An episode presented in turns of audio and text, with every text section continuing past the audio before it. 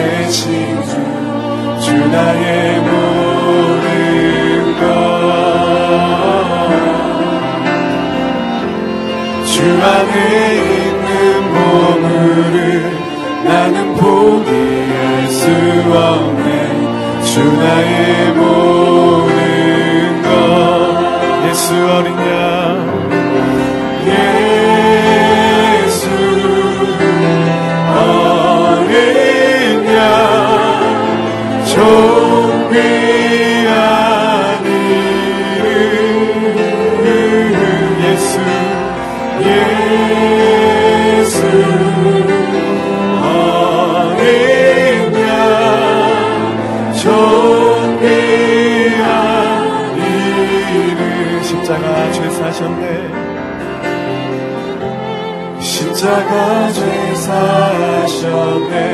주님의 이름 찬양해 주 나의 모든 것. 어. 쓰러진 나를 세우고 나의 빈잔을 채우네. 주 나의 모든 다시 한번 십자가 죄 사셨네 십자가 죄 사셨네 주님의 이름 찬양해 주 나의 모든 것. 쓰러진 나를 세우고 빈잔을 채우네 주 나의 모든 것. 예수 어린 양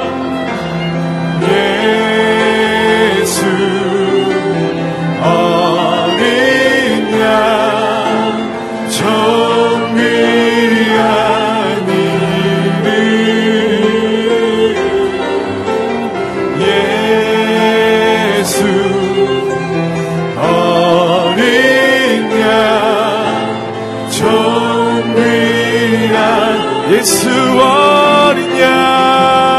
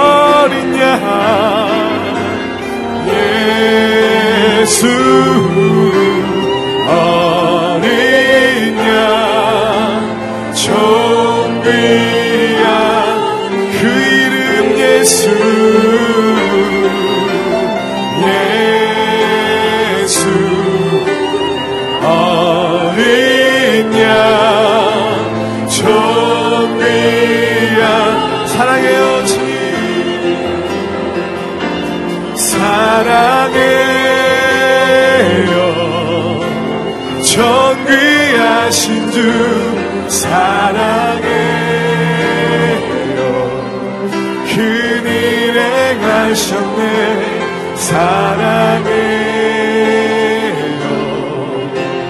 더욱 사랑해. 온맘 다해. 생명 다해. 주 사랑해. 온맘 다해. 온맘 다해. 주 사랑하라.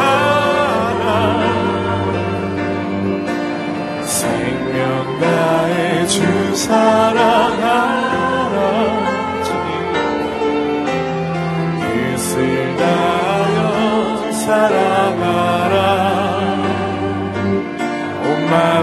다해 생명 다해 주 사랑해 사랑해요 주님. 사랑해요. 존귀하신 주 사랑해요. 그일에 가셨네. 사랑해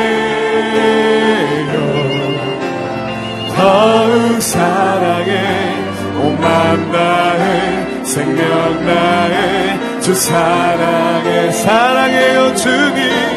사랑해요. 존귀하신 주 사랑해 그 일에 가셨네. 사랑해요. 더욱 사랑해 다해 생명 다해 우리 다시 한번 사랑해요 주님. 사랑해요. 존귀하신 주 사랑해. 그일에 가셨네. 사랑해요. 더욱 사랑해. 온 맘 다해 생명 다해 주 사랑해 이 시간 마음을 모아서 함께 기도하며 나가겠습니다. 시편 42편에서 목마른 사슴이 신의 물을 찾듯이 주님 내 영혼이 주를 찾기에 갈급한 마음으로 이 새벽에 주님의 전에 나왔습니다. 주님 이 새벽에 주님을 만나는 기쁨이 충만하게 하여 주시옵소서. 말씀으로 임재하시는 그 예수 그리스도를 경험하게 하여 주시고 그 예수님을 향해서 우리의 사랑을 드러내며 주님의 임재와 주님과 동행하는 귀한 이 새벽이 되게 하여 주시옵소서. 말씀 가운데 함께 해 주시고 능력의 말씀이 온전히 선포될 수 있도록 세우신 종 이상준 목사님 가운데 기름 부어 주시옵소서 그렇게 마음을 다해 함께 기도하며 나아가겠습니다. 기도하시겠습니다. 사랑해 주님 감사합니다. 이 시간 우리의 영혼을 깨워 주시옵소서 목마른 사슴이 광야에서 사막에서 신의 물을 찾아 헤매듯이 우리의 영혼이 주를 찾기에 갈급한 마음으로 나왔습니다. 세상을 살아갈 때 너무나도 힘들고 해결되지 않는 문제들이 많음을 고백합니다. 주님, 나의 영혼을 주님의 말씀으로 채워 주시옵소서. 주님의 성수로 채워 주시옵소서. 주님, 내 삶에 있는 많은 문제들 주님 앞에 내려놓습니다. 주님 임자하여 주셔서 우리 가운데 주님 말씀하여 주시고 그 말씀을 통해 생명 되시며 우리의 구원 되시며 우리의 방패 되시며 우리의 요새 되시며 우리의 반석이 되신 그 예수 그리스도를 이 새벽에 만나게 하여 주시옵소서. 주님 기름 부어 주셔서 세우신 이상중 목사님 가운데 주님께서 함께하여 주시옵소서. 주님 목사님의 말씀이 선포되어질 때 하늘 문이 열리게 하여 주시고 우리의 마음 문이 열려지게 하여 주셔서 성령으로 임자신 그 말씀을 통해 우리가 주님을 경험하는 귀한 은혜가 있게 하여 주시옵소서. 말씀을 통해 우리의 삶이 회복되어지기를 소망합니다. 우리의 영이 열려지며 우리의 마음이 열려지며 우리의 생각이 변화되는 놀라운 축복이 말씀 가운데 있게 하여 주시옵소서. 기름 부어 주시옵소서. 사랑해 주님 감사합니다.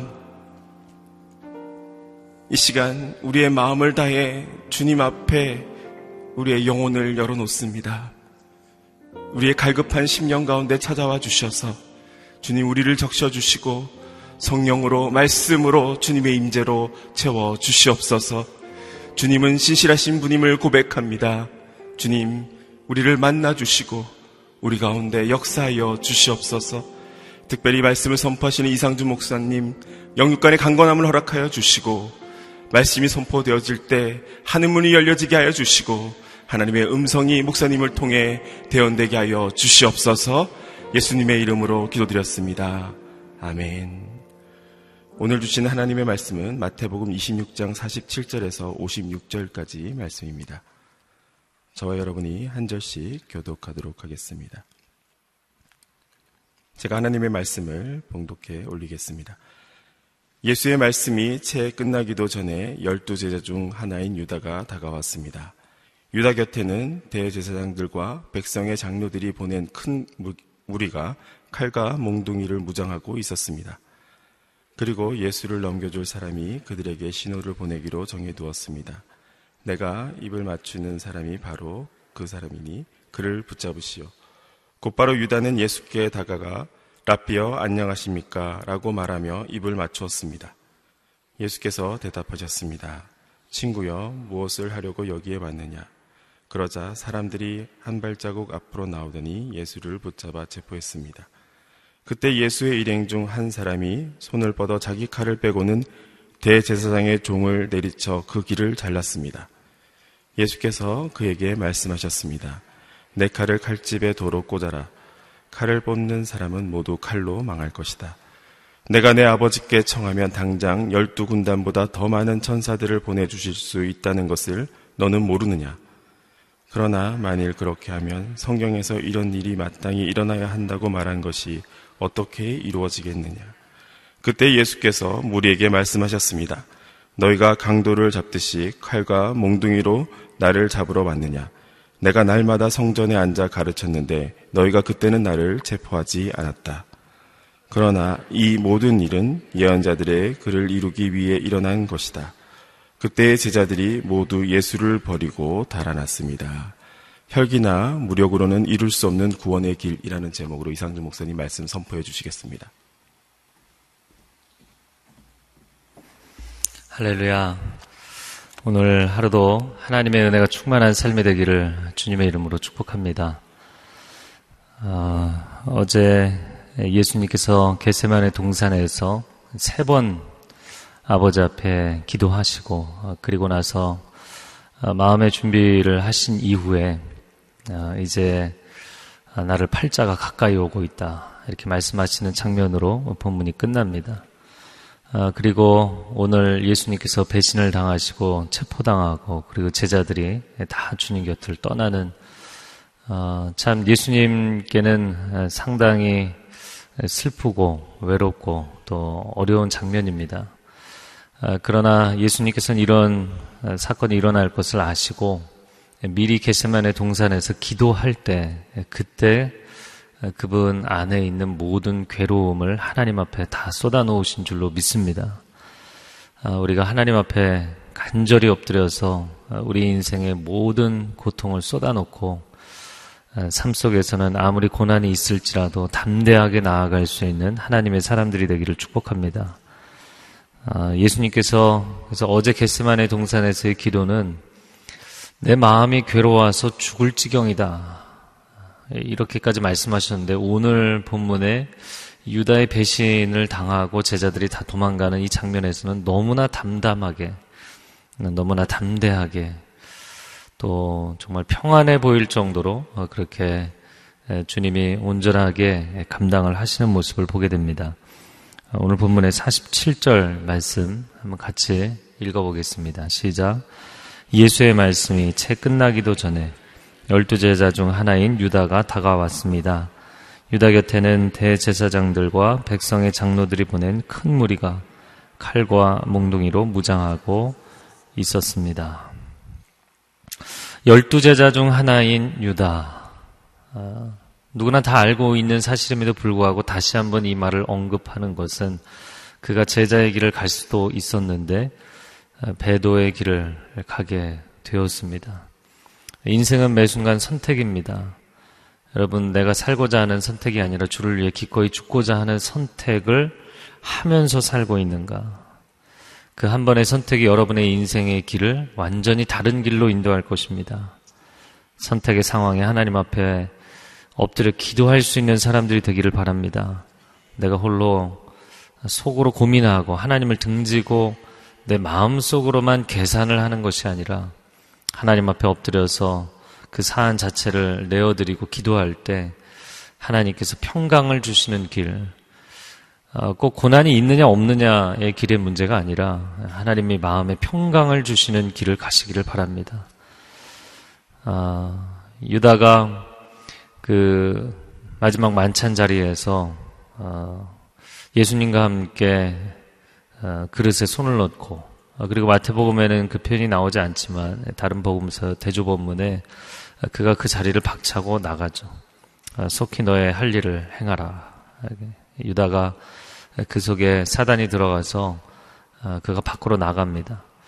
6월절 마지막 만찬, 아, 그 자리, 그 시간 예수님의 스케줄을 확인하고서 유다가 빠져나간 것이죠. 아, 그리고 나머지 동선에 대해서도 대략 예상을 했을 것입니다. 왜냐하면 예수님이 예루살렘에 계시면서 거기서 머물지를 않으셨거든요. 저녁 만찬을 하시고 아, 그리고 항상 배단위로 가서 쉬셨죠. 아, 그리고 감남산 언덕을 지나셨고 아, 그렇기 때문에 예수님의 동선을 다 파악을 한 뒤에 그리고 이제 큰 무리들을 데리고 쫓아온 것이죠. 대략적인 시간을 계산하고 나타난 것입니다. 근데 그 큰 무리가 칼과 몽둥이로 무장을 하고 있었다. 그래서 칼을 들고 있었다는 것은 로마 군병이 거기에 있었다는 의미로 보입니다. 또 몽둥이를 들고 있었다. 성전 수비대가 그 무리들 가운데 있었던 것으로 보이고요. 종교 지도자들이 보낸 하수인들이 또 다수 섞여 있었습니다. 아, 가론 유다로서는 완벽하게 준비한다고 준비를 한 것이죠. 뭐 사람들에 대해서도 예수님 주변의 제자들뿐만 아니라 만약에 다른 무리들까지 있으면 어떻게 하는가? 예수님을 따르는 무리가 만약에 있다면 어, 순례자들이 그곳에 있어서 만약 예수님의 무리가 좀 크다면 어떻게 하는가? 그래서 모든 상황에 대해서 아주 철저하게 대비를 하고 준비를 한 것이었어요. 또 예수님이 움직이는 동선과 시간, 스케줄까지 아주 꼼꼼하게 정확하게 체크해서 자기 나름대로는 치밀하게 완벽하게 준비를 한 것이죠. 아, 그러나 저는 이 본문을 묵상을 하면서 예수님도 이 순간을 준비하셨고 가론유다도 이 순간을 준비했습니다. 그런데 예수님의 준비와 가론유다의 준비는 너무나 차이가 나는 거예요.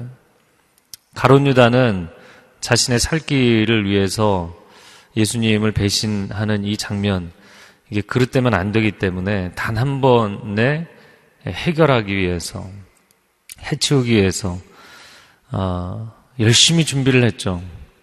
그러나 인간이 아무리 자신의 미래를 준비한들 미래를 다 알 수가 없잖아요. 가론 유다가 알지 못하는 미래는 그 이후에 주님의 순환 이후에 주님이 다시 부활 승천하셔서 만민을 다스리시는 하나님 보좌 우편에 앉으셔서 영원한 통치자가 되신다는 것입니다. 할렐루야. 이 가론 유다가 알 수가 없죠. 다른 제자들도 몰랐고요. 여러분, 사람이 하나님을 등지고 내가 내 인생의 미래를 잘 준비해 보겠다. 내가 아주 철저하고 치밀하게 꼼꼼하게 준비하겠다. 인간에게 완벽한 것이란 존재하지 않습니다. 완벽한 준비란 존재하지 않습니다. 어, 그러나 예수님 어, 모든 인류의 죄의 문제를 짊어지시기 위해서 그 십자가를 맞이하기 위해서 하나님 앞에 엎드려 간절히 하나님의 뜻을 구하는 그 기도를 하신 이후에 담담하게 너무나 담담하게 아, 이 상황을 맞이하고 이 사건을 맞이하는 예수님 너무나 대조적인 모습이죠. 여러분 내 인생 내가 아무리 열심히 준비를 해도 거기에 하나님의 뜻이 없고 하나님의 길이 없으면 그것은 준비한다고 준비가 되는 것이 아닙니다. 하나님 앞에 맡겨드리십시오. 아무리 어려운 길일지라도 하나님의 뜻이 거기에 있고 하나님의 길이 거기에 있다면 평강의 길이 될 줄로 믿습니다. 아, 그래서 준비를 하는 것보다 더 중요한 것은 방향을 정하는 것이죠. 그래서 예수님께서는 그 이후에 일어날 사건들을 내가 어떻게 맞이할 것이냐 사실 그 강론의 문제보다는 가장 중요한 본론을 하나님하고 상의를 하신 거죠. 과연 어느 길이 하나님이 원하시는 길입니까? 내가 하나님 원하시는 길이 결국에 내 인생에 이루어질 것인데 그 길을 받아들일 수 있게 해주십시오.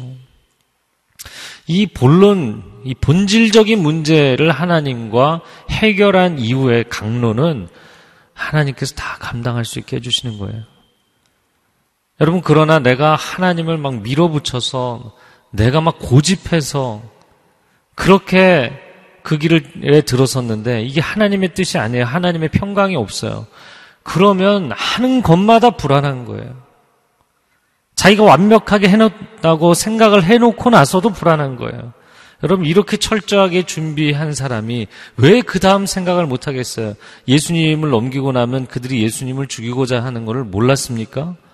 그런데 또 이 사람이 결국에는 예수님을 의로운 스승 예수님을 넘긴 이후에 의인을 죽음으로 내몰았다는 그 자책감 때문에 자살을 하잖아요. 이건 또 뭡니까?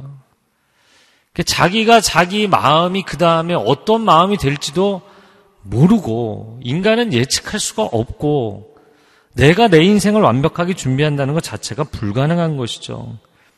그래서 하나님의 뜻을 이해하고 하나님의 뜻을 구하는 것이 중요한 것입니다. 자, 48절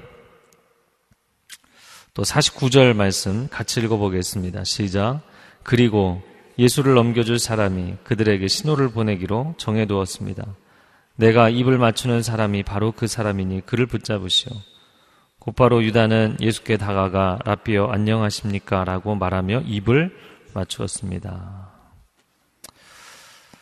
아, 내가 입을 맞추는 사람이 바로 그 사람이다. 어두운 동산 안에서 유다가 아, 제자들과 함께 있는 예수님을 먼저 알아보고 예수님께 아, 반가운 친밀감의 인사, 그 인사를 하고 나면 바로 그분이니까 다른 사람은 필요 없고 딱 예수만 스승만 잡아라 이렇게 사인을 한 것이죠. 아, 그 가론 유다에 대해서 48절 말씀해 보면 47절에는 분명히 12제자 중 하나인 유다라고 표현을 했는데 48절에는 이름도 얘기하지 않고 뭐라고 표현했나요? 예수를 넘겨줄 사람. 이 표현이 참 뭐랄까요? 예수를 넘겨줄 사람.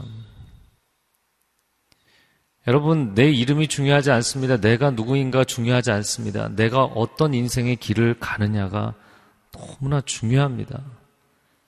예수를 넘겨줄 사람이 아니라 예수를 따라갈 사람이 되시기를 바랍니다. 어, 유다라는 말의 뜻, 유다는 찬송한다. 찬송의 아들이란 뜻이잖아요. 여러분 구약의 유다도 사람을 넘겼죠. 은 20개 자기 동생 요셉을 팔아 넘겼죠. 구약의 유다도 기회주의자였어요. 신약의 유다도 기회주의자였어요. 어떻게 찬송의 아들들이 다 기회를 노리는 사람들로 지극히 세상적이고 세속적인 자기중심적인 사람들로 살았는가? 아, 야곱의 넷째 아들이었던 유다가 아, 큰형 르우벤은 아무런 영향력과 리더십이 없었고 둘째, 셋째 시므온과 레위는 굉장히 폭력적인 사람들이었고 이 세겜성에 칼 차고 들어갔던 두 주인공이죠. 네 번째 아들 유다가 상황을 조종하고 타협하는 역할을 하죠. 그리고 나름 지혜를 발휘했다고, 기지를 발휘했다고 하는 것이, 야, 동생 죽여서 뭐 하냐. 예, 팔아넘기면 우리 눈앞에서 사라질 것이고, 돈도 벌고, 일거양득.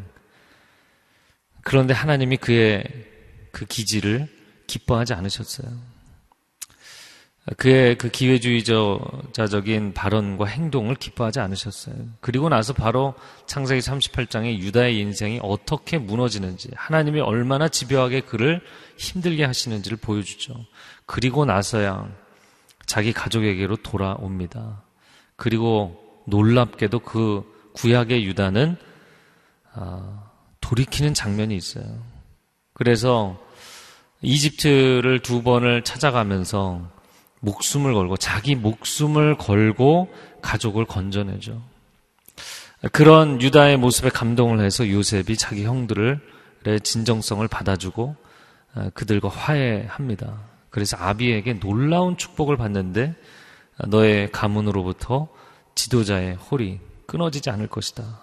그래서 유다의 가문으로부터 어, 다윗 왕의 그 왕의 가문이 이어지게 되는 것이죠. 여러분 기회주의자가 돌아와서 하나님 앞에 회개하게 되고 그 시대와 공동체를 위해서 자기 목숨을 바치는 지도자가 되었어요. 아, 구약의 유다는 반전을 이루었습니다. 자기 이름값을 하게 되었어요. 그러나 신약의 유다는 돌아오지 못했어요. 우리 모두 크리스찬들은 찬송의 사람들인 줄로 믿습니다. 우리는 예배의 사람들입니다. 예배자들입니다. 그러나 우리가 예배자라는 타이틀을 갖고 있지만 사실은 우리가 살 기회, 우리가 잘 될 기회, 우리가 높아질 기회, 우리가 이익을 얻을 기회, 계속해서 그런 기회들을 찾고 있는 것이죠. 그러나 주를 위해 헌신할 기회, 주를 위해 충성할 기회, 아, 주님을 위해서 주님 내가 여기 있사오니 나를 보내소서, 나를 써주시옵소서, 고백할 기회, 여러분 그런 기회를 주님 앞에 얻을 수 있는 사람들이 되기를 바랍니다. 그런 결단을 드릴 수 있는 사람들이 되기를 축복합니다. 이 유다에 대해서 또 묵상을 하면서 이 배신을 한 것도 자기 살겠다고 한 것이니까 철저히 자기중심적인 것이었고요. 또 그가 나중에 자살을 한 것도 자기가 스스로 자기 자신에게 깊이 절망해서 아, 내 인생을 그만 끝내겠다. 이것도 철저히 자기중심적인 거였어요. 그래서 하나님을 아느냐 모르느냐 물론 중요하죠. 신앙의 길에 들어섰느냐 안 들어섰느냐 그건 굉장히 큰 차이죠. 그러나 인간이 하나님을 알고 하나님을 믿고 신앙생활을 한다고 하면서도 자기 중심성을 내려놓지 못하면 사실은 자기교를 믿고 있는 거예요. 하나님도 나를 위해서 섬겨줘야 되고, 하나님도 나를 위해서 도와줘야 되고, 내가 기도하면 하나님 응답해줘야 되고, 내가 기도했는데 하나님 응답하지 않으시면 더 이상 기도도 하고 싶지 않고, 예배도 드리고 싶지 않고, 교회도 나오고 싶지 않고. 그 내가 철저하게 중심이 되어 있는 것. 가룟유다가 그 길을 간 것입니다. 그래서 인간이 자기 중심성을 내려놓는다는 것이 얼마나 어려운지요. 자기 보호 본능이 사람에게는 그야말로 이름 그대로 본능적으로 밑에 깔려 있는 거예요. 아, 죽고 싶지 않다. 여러분, 가론 유다만 그 마음이었나요? 아, 어제 오늘 본문을 보면서 사실 십자가를 지기 위해서 오신 하나님의 아들도 그런 마음이 있으셨어요. 왜냐면 사람의 인성이라는 인지상정이잖아요. 모든 사람이 그 마음이 있는 거예요. 육체를 입고 있는 인간은 모두가 그런 것입니다. 그래서 하나님의 아들인 예수 그리스도조차도 그 자기 중심성을 내려놓기 위해서 나의 뜻대로 마옵시고 나의 원대로 마옵시고 아버지의 원대로 되기를 원하나이다. 할렐루야. 여러분, 이 기도를 하나님 앞에 올려드리십시오. 그러면 실족하지 아니할 것입니다.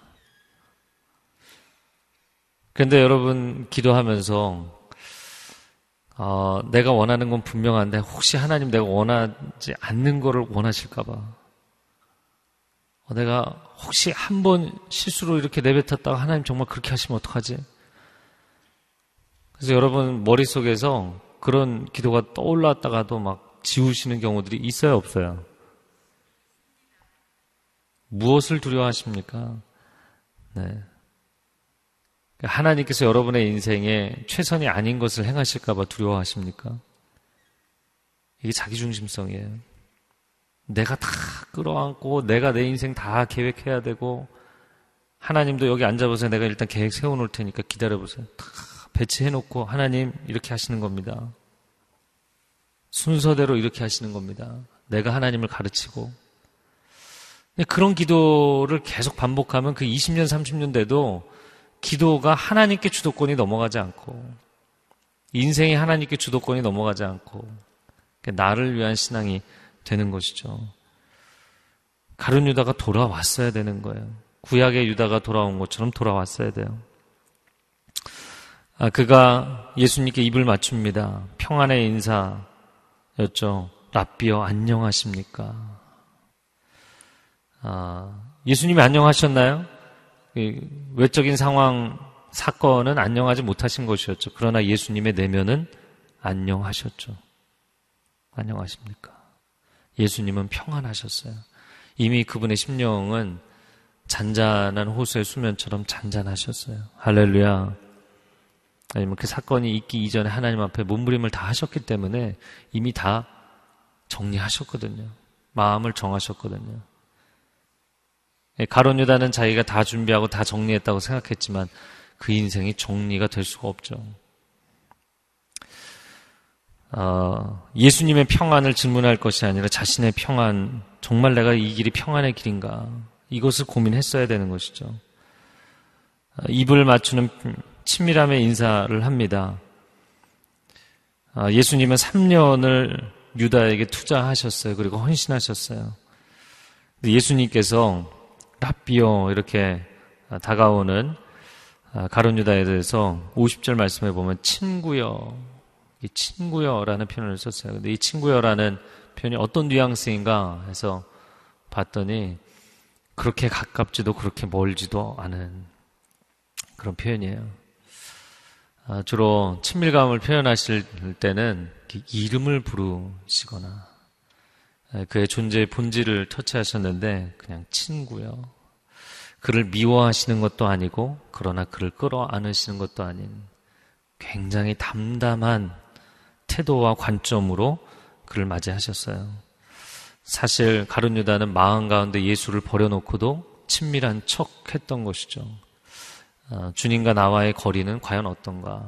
나와 다른 사람들의 거리는 어떤가?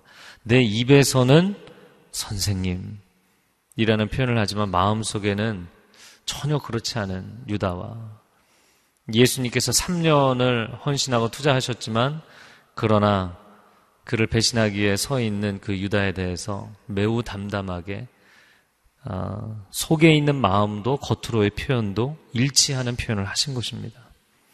여러분, 여러분의 언어와 여러분의 삶이 일치하는 하루가 되기를 바랍니다.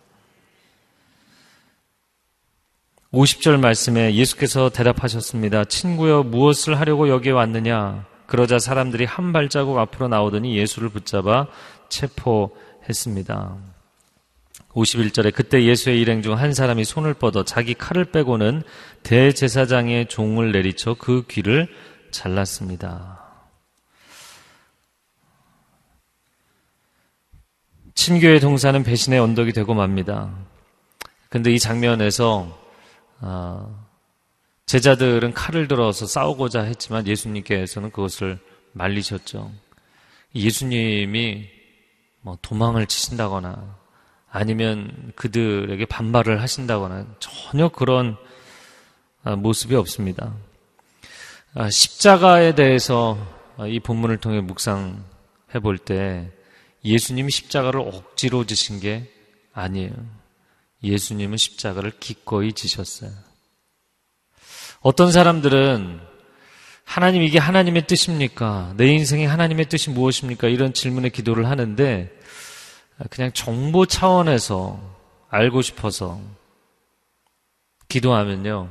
머릿속으로는 알아도 머릿속의 정답이 삶의 정답이 되는 것은 아니거든요. 내 마음으로 진심으로 그것을 끌어안기 전까지는 안 됩니다.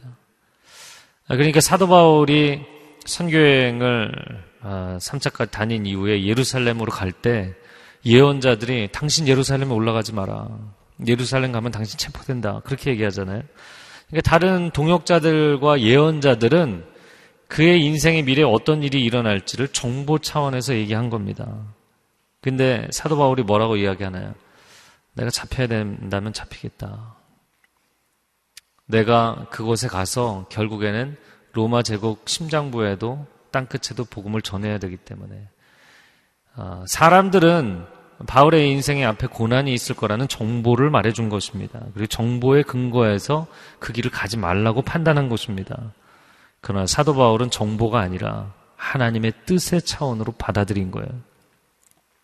인생에 하나님의 뜻이 무엇입니까? 라고 질문하고 기도하고 표현하지만 사실은 정보를 알고 싶은 사람은 그 정보 알아도 감당 못 합니다. 그 정보를 알아도 그 길을 안 가기도 합니다. 그 길을 가면서도 아주 죽을 맛으로 갑니다. 질질질 끌려가며 고통이란 고통은 다 겪으면서 갑니다. 그러나 하나님의 아들 예수 그리스도는 하나님의 뜻을 전심으로 받아들이신 거예요. 전 존재로, 전 인격으로 받아들이신 거예요. 그리고는 그 길을 가실 때 기꺼이 가셨어요. 아, 여러분, 여러분의 인생에 아버지의 기뻐하시고 선하시고 온전하신 뜻을 깨달아 알 수 있기를 바랍니다. 그러기 위해서는 로마서 12장 2절에 말씀하는 것처럼 이 세대를 본받지 아니하고 마음을 새롭게 해서 마음의 준비를 다 하고 그 뜻을 깨달아야죠. 마음의 준비가 안 돼 있는 상태에서 좀말좀 해보시라고. 그래서 그 정보 차원으로 듣는다고 하나님의 뜻을 헤아리는 것 아닙니다. 중심으로 받아들여야 되는 것이죠. 52절 말씀 부터 54절까지 말씀 같이 읽겠습니다. 시작. 예수께서 그에게 말씀하셨습니다. 내 칼을 칼집에 도로 꽂아라. 칼을 뽑는 사람들은 모두 칼로 망할 것이다. 내가 내 아버지께 청하면 당장 열두 군단보다 더 많은 천사들을 보내주실 수 있다는 것을 너는 모르느냐? 그러나 만일 그렇게 하면 성경에서 이런 일이 마땅히 일어나야 한다고 한, 말한 것이 어떻게 이루어지겠느냐? 칼, 칼을 칼집에 도로 꽂아라. 칼을 뽑는 사람들은 모두 칼로 망한다. 하나님이 능력의 하나님이시지만 하나님은 능력으로 구원의 문제를 해결하지 않으셨습니다. 만약에 능력으로 힘으로 해결하실 유량이었다면 열두 군단보다 더 되는 천군 천사를 보내셨으리라. 아, 그 방법이 아니죠. 하나님 께서 어, 인류를 구원하는 데 있어서 사실 하나님의 마음 가운데 결코 하실 수 없는 두 가지가 있는데 하나님은 사랑의 하나님이시고 공의의 하나님이시기 때문에 그분의 사랑을 중단하실 수가 없고 그분의 공의를 타협하실 수가 없으시죠. 그런 분입니다. 그분의 사랑도 포기하실 수 없고 공의도 포기하실 수 없는 분이세요. 사랑하는 자녀들을 구원해야 되기 때문에 그래서 인간과 인간의 관계에서의 사랑이라는 것은 아, 이게 지나치면 상대방의 인생을 망가뜨리는 역할을 하기도 하잖아요. 내 자녀를 사랑한다는 이유로 돈으로 다 해결하려고 하고 부모가 가지고 있는 힘으로 권력으로 해결하려고 하고 네. 그렇게 하면 결국에는 그 자녀의 인생이 스포일된다, 망가진다. 이렇게 표현하는 것이죠. 그 부모도 정의로운 방법, 정의로운 인생이 못 되는 것이고요. 하나님이 죄 많은 인간의 죄의 문제를 해결하는 데 있어서 내가 아버지니까 내가 가지고 있는 힘으로 해결해 버리겠다. 이렇게 하지 않으셨어요. 그분은 그분의 공의의 기준을 타협하실 수 없는 분이신 줄로 믿습니다. 그래서 정의로운 방법을 쓰신 것이죠. 죄는 생명을 대가로 치러야 되기 때문에 죄의 삭은 사망이다. 생명을 대가로 요구하기 때문에. 그런데 죄인들이 자기 죄로 인해서 생명을 내놓는 것은 그건 마땅히 죽는 것이고 어, 죄가 없으신 하나님의 아들이 십자가 위에서 유일회적인 사건으로 하나님의 어린 양이 되어서 죽으심으로 모든 인류의 죄를 대신 갚으신 줄로 믿습니다. 하나님의 공의와 하나님의 사랑을 이 두 가지 정말 만날 수 없는 평행선과 같은 이 두 가지를 동시에 완벽하게 이루신 사건이 십자가인 줄로 믿습니다. 나를 향한 하나님의 사랑, 그리고 죄 많은 나의 인생을 향한 하나님의 공의의 심판, 이 두 가지를 완벽하게 이루신 것이죠. 그 길을 가는 것이 아버지의 뜻입니다. 예수님께서 아시기 때문에 인간적인 방법, 힘의 논리가 아니라 그냥 이 십자가의 길에 순종함으로 아버지의 뜻을 이루어야 된다는 것을 알고 계시는 거예요. 칼을 도로 칼집에 꽂아 넣어라.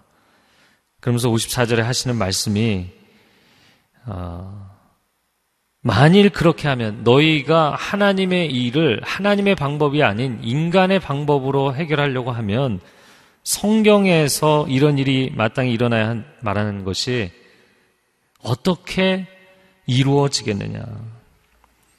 예수님은 하나님의 뜻이 이루어지는 것을 원하셨어요. 그 아버지의 뜻이 이루어지는 것이 중요하셨어요. 아,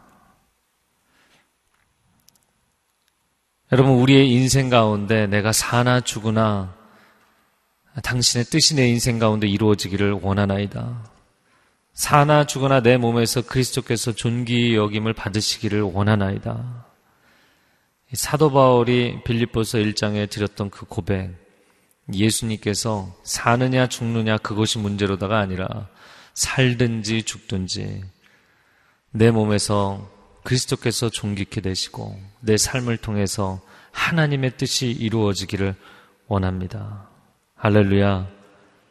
네, 그래서 여러분 세월이 가고 얼굴에 주름이 잡히고 어, 때로는 뭐 건강을 또 재산을 시간을 어, 주를 위해서 향유옥합을 붙듯이 사용하고 낭비하고 허비하는 것을 너무 두려워하지는 마십시오. 아, 인생의 육신의 장막은 쇠하게 되어 있습니다. 그러나 여러분 내 인생이 아까워서 주님 앞에 아무것도 내어드리지 않고 오히려 아까워서 유다의 길을 갈 것이냐 아낌없이 주님 앞에 드렸을 때 주의 뜻이 이루어질 것이냐 아, 그 기로에 우리는 항상 서 있는 것입니다. 마지막에 제자들이 예수님을 다 버리고 달아났다고 56절에 말씀합니다. 어, 참 외로운 길이죠.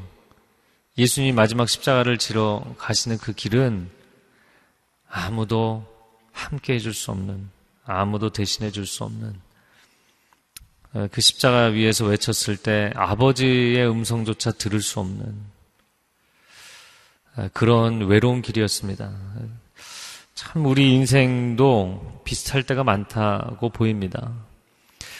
어, 삶이 은혜가 넘칠 때는 기도하면 하나님께서 다 말씀해 주시고 그 임재가 느껴지고 그런데 참 희한하게 고난의 길을 갈 때는요. 도대체 하나님 왜 이렇게 하십니까? 도대체 하나님 왜 내 자녀의 방황이 끝나지 않습니까? 도대체 하나님 왜 이런 고통과 고난을 주십니까? 아무리 질문해도요. 하나님 침묵하고 계세요. 희한합니다. 예수님이 십자가의 길을 가실 때 아버지의 음성이 들리지 않았어요. 힘들지. 그런 하나님의 위로의 음성이 들리지 않았어요. 여러분, 고난의 길을 갈 때 하나님이 침묵하신다고 해서 절대로 낙심하지 마십시오. 아, 제가 몇 년 전에 6기 설교 새벽에 할 때도 드린 말씀이지만, 아, 인생입니다. 신생이 아닙니다. 인생은 인간이 살아내는 것입니다. 물론 하나님을 의지하고 하나님의 뜻을 깨닫고 아, 하나님이 허락하시는 힘과 지혜와 능력으로 감당합니다. 그러나 인간이 인생을 살아내야 되는 것이죠. 부모가 자식을 아무리 사랑해도요, 시험장에는 그 자식 혼자 걸어 들어가야 돼요. 부모가 대신 들어가서 대리시험 봐줄 수 없어요.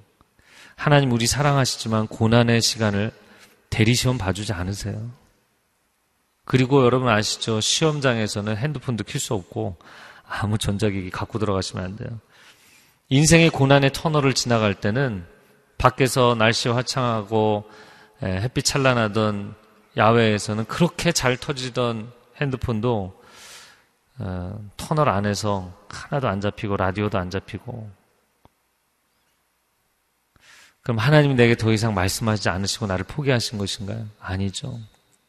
터널이 끝나는 지점에서 그 모든 것을 이해하게 될 것입니다. 시험장을 나올 때 목이 빠지게 나를 기다리고 계신 내 부모를 만나게 될 것입니다. 하나님은 당신을 사랑하십니다. 하나님은 당신을 사랑하십니다. 주님이 외로운 길을 가셨지만 다짐하시고 평안하게 그 사명의 길을 가셨어요. 여러분, 사명의 길은 혼자 가는 거예요. 아, 뭐 고등학생 때, 중고생 때, 동네에서 친구들 막 이렇게 너무 너무 친하고 중마고, 그 대학 갈 때는 다 뿔뿔이 자기 부르심의 길로 가잖아요. 사명의 길을 갈 때, 무슨 친구 따라 강남 가는 게 아닙니다. 주님 따라 부르심의 길을 가는 것입니다. 아무도 내 곁에 없어도 아무도 나를 이해해 주지 못해도 너무 외로워도 배신을 당해도 욥의 친구들이 와서 욥을 오히려 더 고통스럽게 해도 하나님 내가 이 길을 가야 된다면 이 길을 감당할 수 있는 힘을 주십시오. 주님의 은혜로 감당하게 해 주십시오. 아버지의 뜻이 이루어지게 하여 주시옵소서. 배신도 두렵지 않고 외로움도 두렵지 않습니다. 오, 사랑하는 주님, 아버지의 뜻이 내가 이 고난을 당하고 이 고통을 당하고도 아버지의 뜻이 내 인생에 이루어지지 않는다면 아버지의 뜻이 우리 가정에 이루어지지 않는다면 하나님 헛된 고난과 헛된 고통을 당하지 않게 하여 주옵소서. 예수님이 이 십자가의 고난과 고통을 당하시면서도 만약에 아버지의 뜻이 이루어지지 않는다면 그것은 헛된 고난이고 헛된 죽음이죠. 그러나 결코 십자가의 죽음이 헛되지 않은 것은 온 인류의 죄를 사하시는 놀라운 하나님의 능력이 되기 때문인 줄로 믿습니다. 오 주님, 이 길을 감당케 하여 주옵소서 우리 두 손을 들고 주여 삼창 기도하겠습니다. 주여, 주여, 주여, 오 사랑하는 주님 아버지의 뜻이 우리의 삶 가운데 이루어지기를 원하나이다 나의 계획 나의 원하는 것 나의 소원하는 것 내가 집착하고 붙들고 있는 것들이 이루어지는 것이 아니라 내 인생의 아버지의 뜻이 이루어지게 하여 주옵소서 하늘에서 이루어진 것처럼 땅에서도 이루어지게 하여 주시옵소서 나를 향한 아버지의 뜻이 항상 기뻐하고 쉬지 않고 기도하고 범사에 감사하는 것이라면 이 고난의 길을 가면서도 나를 향한 아버지의 뜻이 이루어지기를 원하나이다. 감당할 수 있는 기쁨과 감사와 찬송과 기도의 능력을 허락하여 주시옵소서. 하나님의 사람들이여 강하고 담대할지어다. 하나님의 사람들이여 강하고 담대할지어다. 아무리 외로운 길일지라도 고난의 길일지라도 하나님이 고난의 시간이 다 끝난 이후에는 목적지로 한 걸음 더 가까이 다가가는 역사가 있게 하여 주시옵소서 하나님의 뜻에 더 가까이 다가가는 은혜가 있게 하여 주시옵소서 이 터널이 끝나는 지점까지 포기하지 않겠습니다. 포기하지 않겠습니다. 중단하지 않겠습니다. 하나님, 터널을 지나갈 때 어둠을 빠져나가는 것 자체가 중요하면 들어가자마자 돌아 나와야 됩니다. 그러나 어차피 그 터널을 지나는 것이 하나님 내게 허락하신 길이라면 그 터널을 지나는 시간이 아무리 힘들지라도 주의 음성이 들리지 않을지라도 주의 임재가 느껴지지 않아서 때로는 불안하기까지 할지라도 그 터널이 끝나는 지점에서 모든 것을 해석해 주실 줄로 믿습니다. 다시 찬란한 주의 그 임재의 빛이 임할 줄로 믿습니다. 그뿐만 아니라 그 터널을 통과할 때 주님의 뜻의 그 목적지에 한 걸음 더 가까이 다가서게 되는 것인 줄로 믿습니다. 결코 인생의 세월을 허비하거나 낭비하는 것이 아닙니다. 이 고난의 시간은 낭비되는 시간이 아니라 주께로 더 가까이 다가가는 시간인 줄로 믿습니다.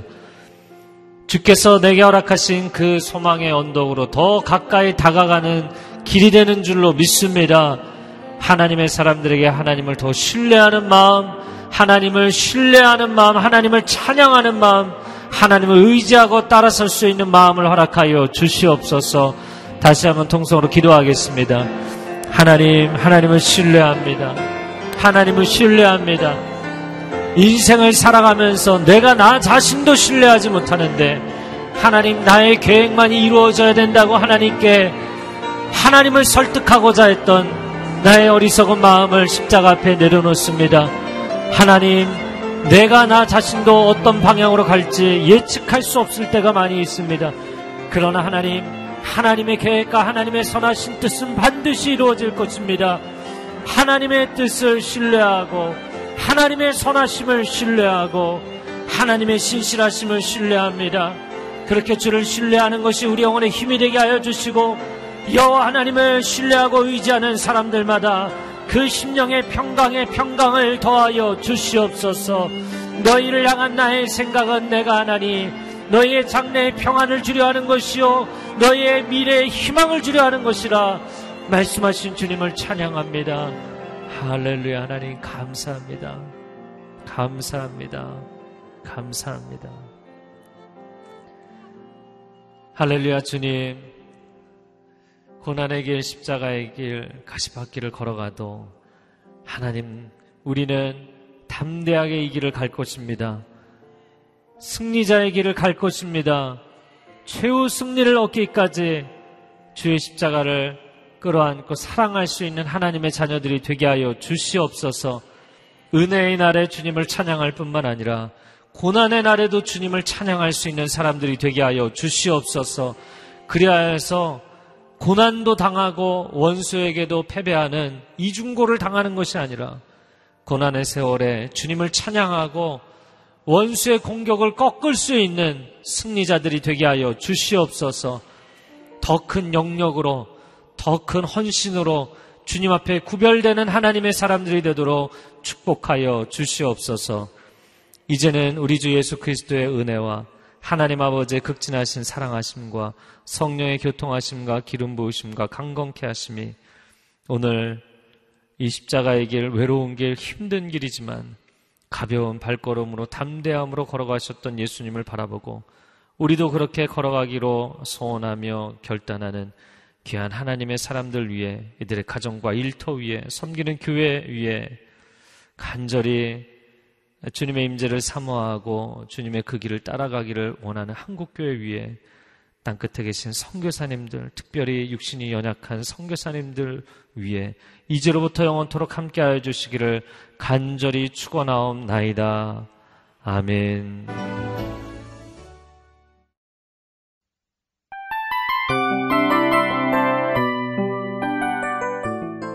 이 프로그램은 청취자 여러분의 소중한 후원으로 제작됩니다.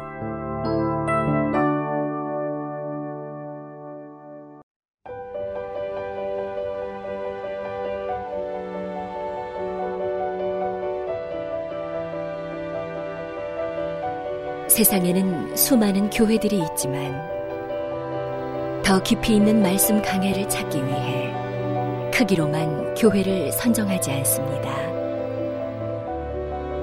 보다 좋은 영적 콘텐츠를 더 많이 나누기 위해 방송비를 받지 않습니다. 1년 365일 복음만 전하고 싶어서 우리는 광고를 하지 않습니다. 온누리의 복음을 땅끝까지 CGN TV와 함께 땅끝 성교사가 되주세요